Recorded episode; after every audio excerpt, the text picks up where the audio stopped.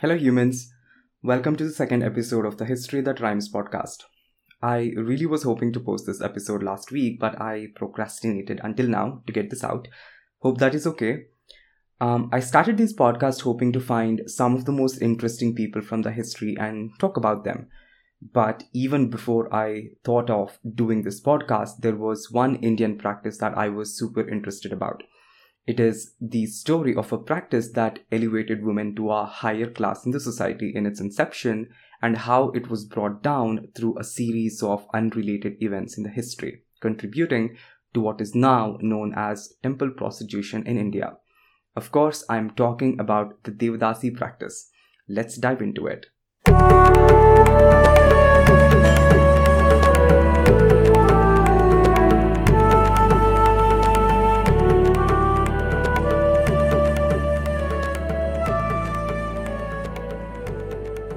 When I was young, the family tradition was that we would sit and watch a movie that was on TV every Sunday.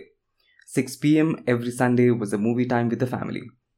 Over the years, I have watched way too many movies, but no movie stuck with me like the one called Gejje Pooje. It is really old, okay, black and white, um, and I think it was released in 1969 or you know somewhere at that time. Geje means anklet and Puje means worship it is a ceremony where a woman is married to a goddess and leads the life of prostitution. Let me tell you a little bit about the plot, okay? The heroine of the movie is called Chandra. She is the daughter of a Devadasi. She is well educated and understands the role of women in the society. Her mother does not want her to be a Devadasi like her and spends all her time and um, all her life giving her daughter everything to make her feel empowered. It is also a love story between Chandra and the guy who is her neighbor. Chandra's mother has a lot of clients, and she, um, Chandra, is actually one of the daughters, or rather, the only daughter of one of the clients. Okay, a bunch of stuff happens, and I won't bore you with the details, but they're mainly, you know, religious pressure, societal expectations, etc., which we will talk more about later. And what happens in the end is that she is so overwhelmed with the life she is leading as the daughter of a Devadasi and the so uh, societal prejudice that is so unbelievable that she, ironically, ends up letting everything go and happily marries a deity and becomes a Devadasi herself. It really is a sad tale, you know, it, it made a big impression on me when I was growing up and I was interested about this practice for a long time. I wanted to know more and understand its history, and that is what we are going to be doing today. Also, when I was young, I used to get really excited about movies that were based on, you know, mythological stories. I really enjoyed the special effects, the inevitable greatness by the end of the story, and of course, the rich way of storytelling. It used to be awesome. So, naturally, my brain is a database of all the stories that I know from watching movies and listening to people talk about it. So I feel that today um, I'm not that person anymore. You know, I'm more critical and objective. So the more I think about these stories, the more I understand the common elements within them, if that makes sense. So which we touched upon this a little bit in the previous episode, so I'm not going to elaborate. But I will tell you a story that I know from my childhood that kind of directly relates to the topic we are talking about today. It is the story of Renuka. It is quite traumatizing, so brace yourself. Like many stories about, you know, mythological women, Renuka is always described as the purest of women, you know, extremely pious and dedicated to her husband, the sage Jamadagni. I won't go into details about her childhood and, and her birth because, you know, they're not really related to the story, to be honest. Now, it is said that she was so pure that she was able to make sand water pots every day in the banks of the sea, using which she would carry water to her husband for his ritual lights, you know, him being a sage and all. Um, I don't know how they're related, but you know, just just go with me here. So she would do this every day, you know, wake up early, um, freshen up in the nearest sea, make a water pot using sand, and carry water to her residence. But on one such day, she happened to see a Gandharva couple bathing in the water, and they were so mesmerized by the beauty of the man. This temporary lust caused her water pot to break since you know she is no longer a holy woman and she was not able to deliver water to her sage husband. I think the fact that she was able to make sand pots was um, i want to say symbolically related to her purity or something. Violation of her marital vows you know, is how this is described. A little dramatic, you know, but okay. Now, the husband decided that she had committed adultery and orders their sons to kill her. He ordered their sons to kill their mother. Totally normal. Um, the first three sons do not. I mean, what's with her being a mother and all, right? So Jamadagni kills them by burning them into ashes. The last son, however, agrees and beheads his mother. The sage, inspired by the son, his name is Parashurama by the way, gives him a boon. He uses that to bring his brothers and mothers back to life. Now, Jamadagni is remorseful about the way he acted and blesses Renuka, saying, You know, I want to read the exact phrasing here because it is ridiculous and it's, it's really bad. It goes something like this He blessed her, saying that unmarried girls would worship her as their goddess, and these girls would be dedicated to her for the rest of their lives by marrying her and would then be ready to satisfy all sexual needs made on them by her son Parashuram, present as he was within every man. The girls, said Jamadagni, would look at every man as Parashuram in human form and would thus readily satisfy his sexual needs without asking for anything in return. Marriage in any form, or any kind of permanent bonding, or anything in cash or kind. These girls, Jamadagni endorsed, would have no right to turn back a man even if he was a leper asking for sexual favors. Their source of livelihood would come from begging from alms from door to door on the Friday of every week in the name of Yellamma. Problematic? Yes. What are we thinking? I'm thinking that this was a story that was cooked up by someone or some people to normalize taking sexual advantage from women. But of course, this cannot be right because Devadasi practice was something completely different when it started. So the Devadasis were considered auspicious and lived a rich and you know dignified life. It was turned into a sexual practice very recently, you know, during Islam invasion, British rule, etc. So so the origin story cannot possibly tied to the story of Renuka, who is later worshipped as Yellamma. I agree. Um, the reason why I narrated that story was because even today, young girls are made Devadasis in the name of goddess Yellamma. There is a loose link there, and some people do believe it.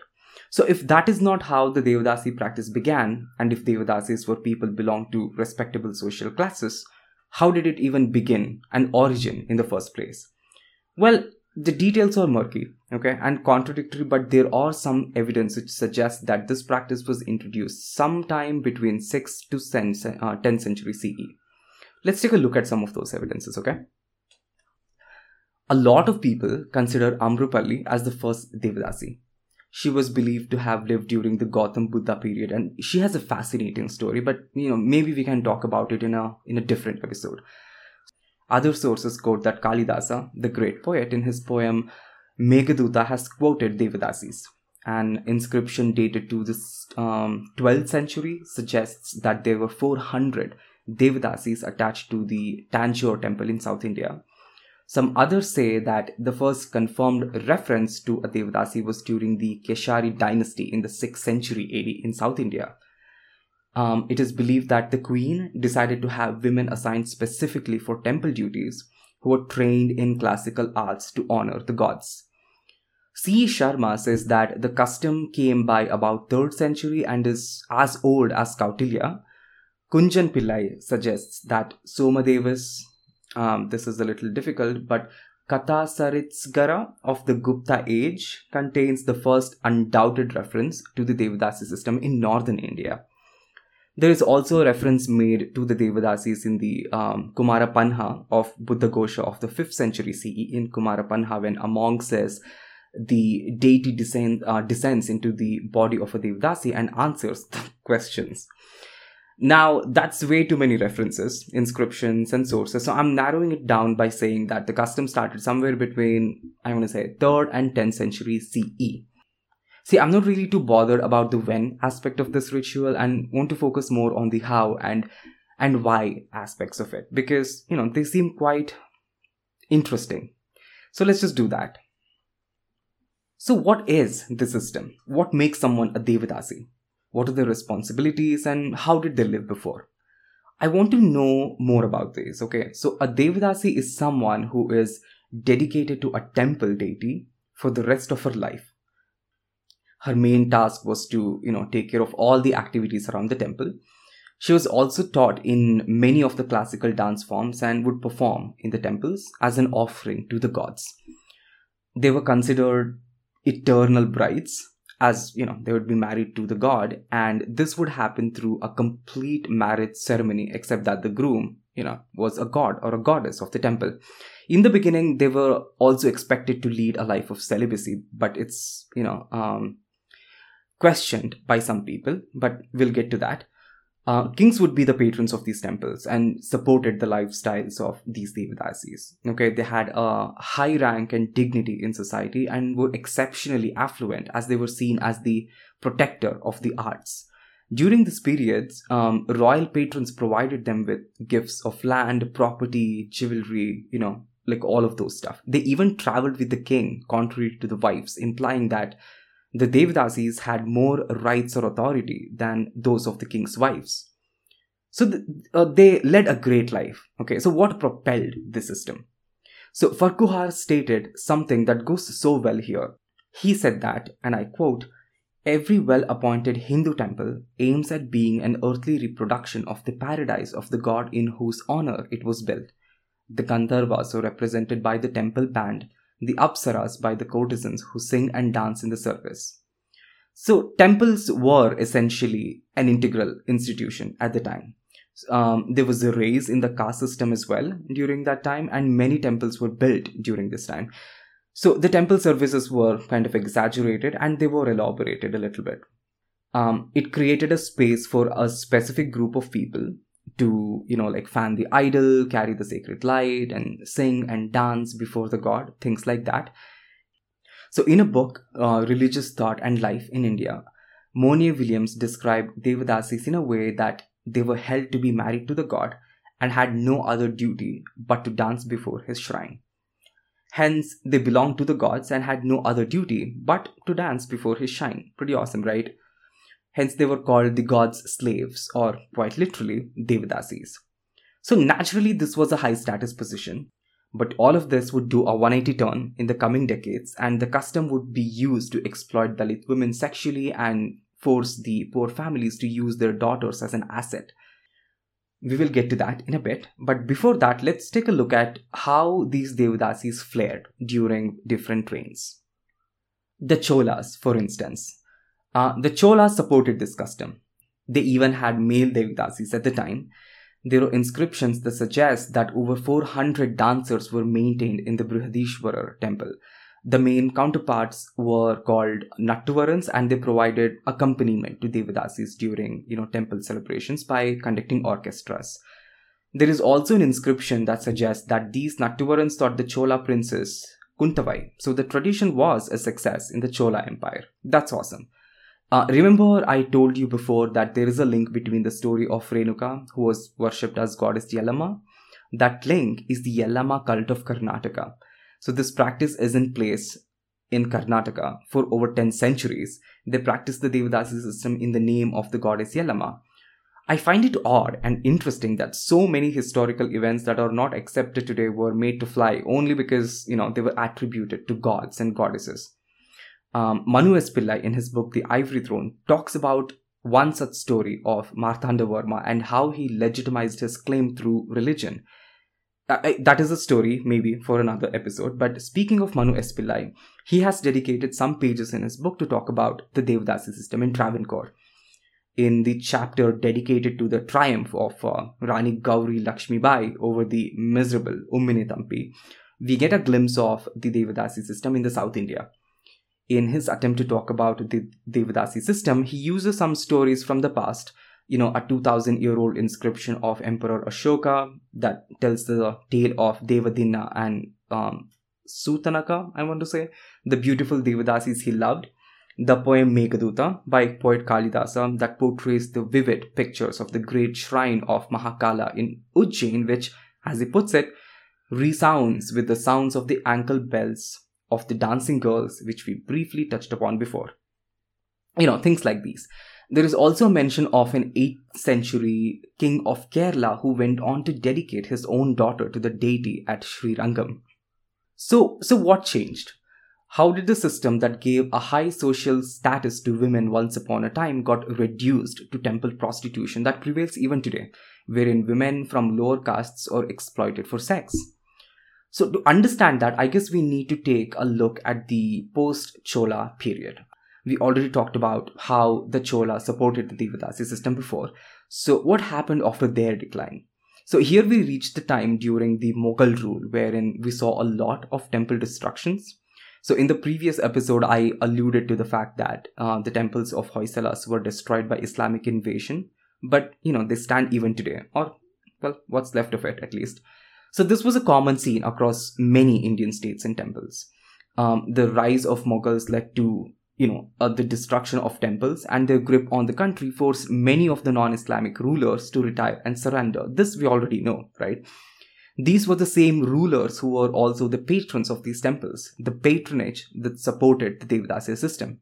So you can see um, how it kind of started deteriorating the whole system.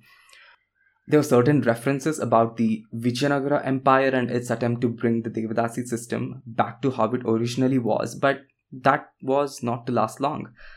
Uh, Kunal M. Parker, a semantic scholar, suggested that the political instability of the state the loss of the importance of the temple institution, frequent political interlude among Devadasis, repeated transfers of the Devadasis from one temple to another, and the graded hierarchical order of the system distracted from their so-called sacred principles of you know the divine services you know these were the few causes for the degradation of the system so also the system was not too prevalent in the north as it was ruled majorly by the Mughals and Persians who hated the system to begin with. And you know they were completely against them. Khafi Khan, um, a famous historian, noted about this pathetic history of a Devadasi of North India, especially on Aurangzeb's reign. He pointed out that Aurangzeb issued a public proclamation prohibiting singing and dancing by women and at the same time ordered all the dancing girls to either marry or be banished from his kingdom. Rude, you know, but okay. So the system starts breaking down here, and the last nail in the coffin is hammered by the British. So let's move on to the colonial era. So, two things happened here. So, the kings and queens were either overthrown by the British or they ruled under the strict rules and governance of the company, so the same kings who were also the patrons of the temple like before. So as a result, Devadasis were left without their traditional means of support and patronage. The British outright thought that the system was prostitution. They were not able to grasp the concept of cultural offerings to the gods and equated this to street dancing. This is also disputed by many. It is also believed that the British painted this as prostitution to serve their own purposes. I mean, one of the things that they did was tell everyone that they were here to teach Indians how to live with grace, you know, suggesting that Indians lived like savages.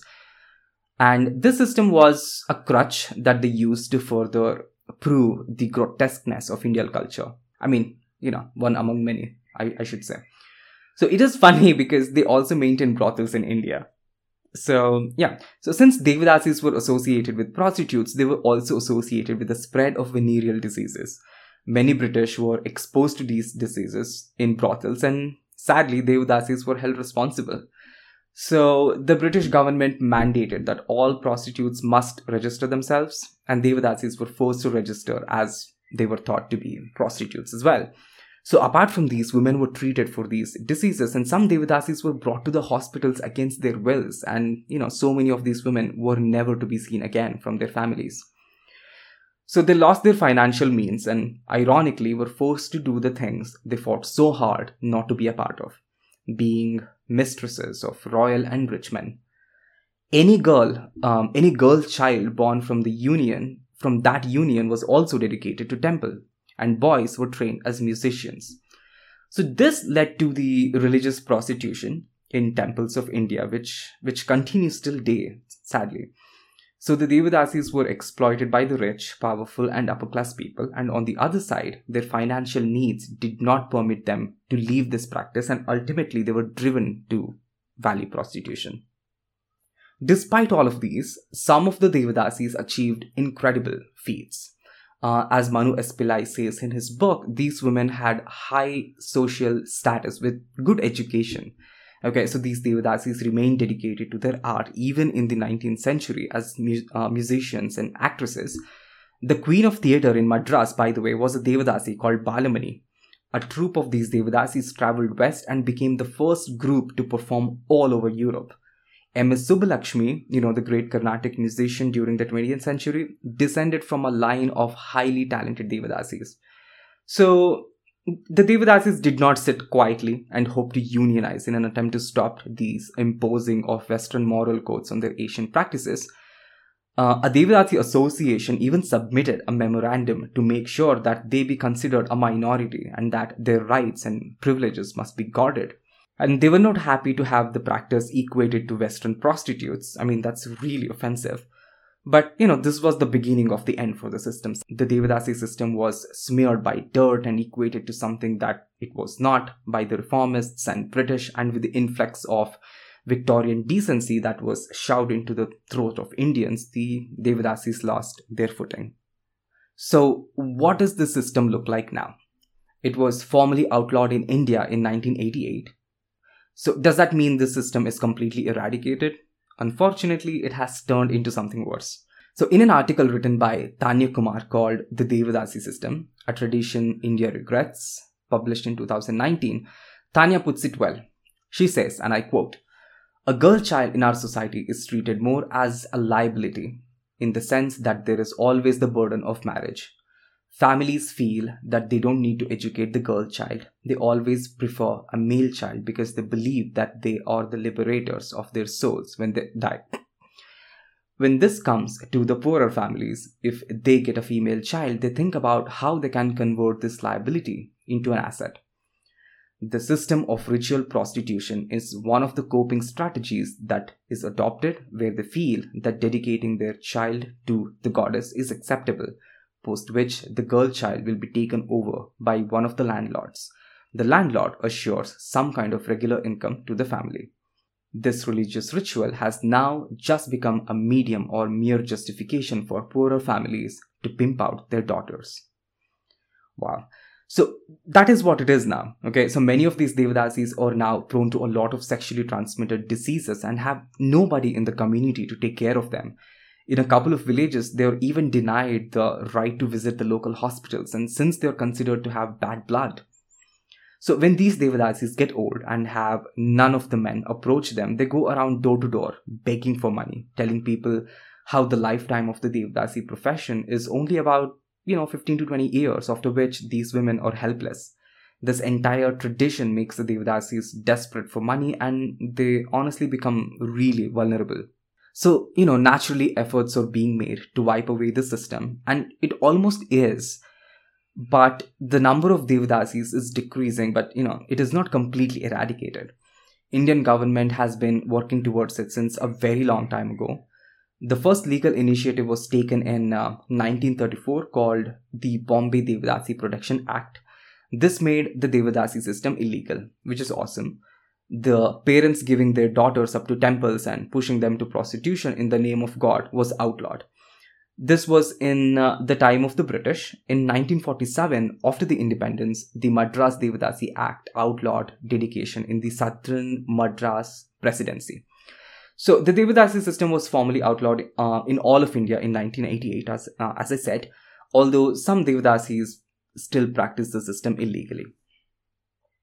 So, all of this is a lot of information. We talked about how the system began, how it progressed, how it was perceived, and focused mainly on the lives of Devadasis throughout the centuries. So, before I end the episode, I'd like to leave you with, you know, some answers for three main questions.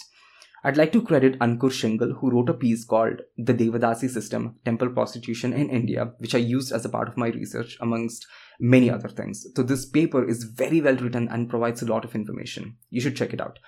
Anyway, so the first question is this How many Devadasis are there in India today? It is very difficult to get the exact number, mainly because this is now an underground practice and it is also difficult to differentiate this practice with prostitution.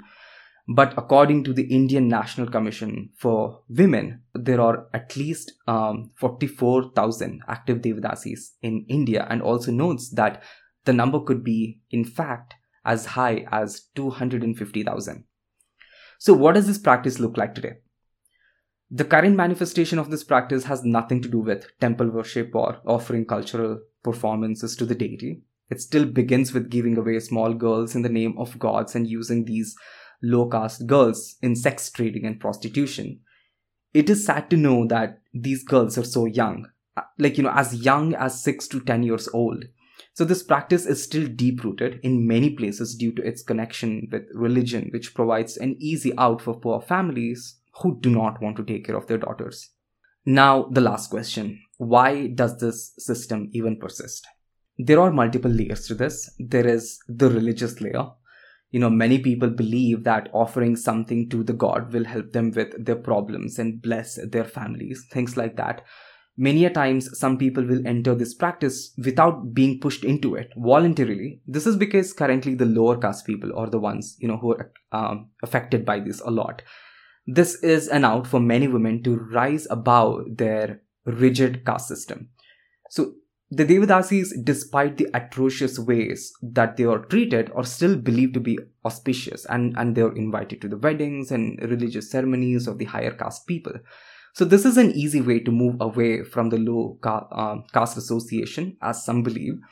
The other thing is perpetuated by priests. Okay, if a family goes to a temple with problems, in some cases, priests suggest offering a girl to the deity with a promise that the goddess will bless the family. I mean, some people even take this seriously, you know, and go with this. And uh, the next one is the economic necessity, right? As I said before, a lot of people from the lower caste are subjected to this. They're only given menial jobs with minimal salary, no matter how many years they work.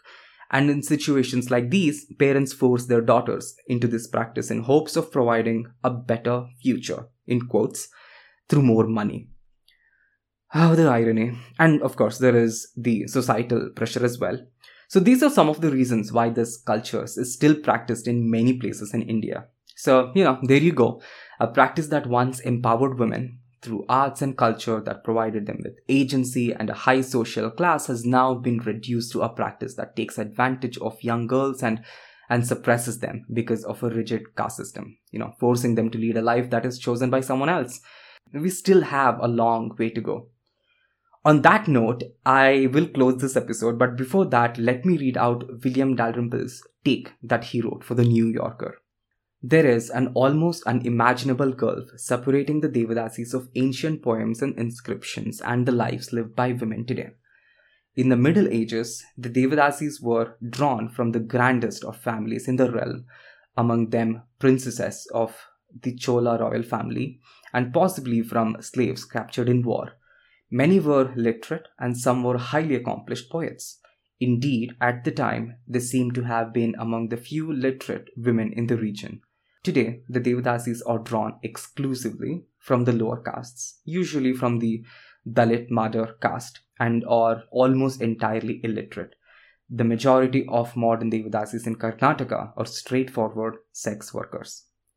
With that, I will end this episode. Hope this was informative. Feel free to do your own research and learn about this practice. Thank you for listening, and I will be back with episode 3 soon. Bye.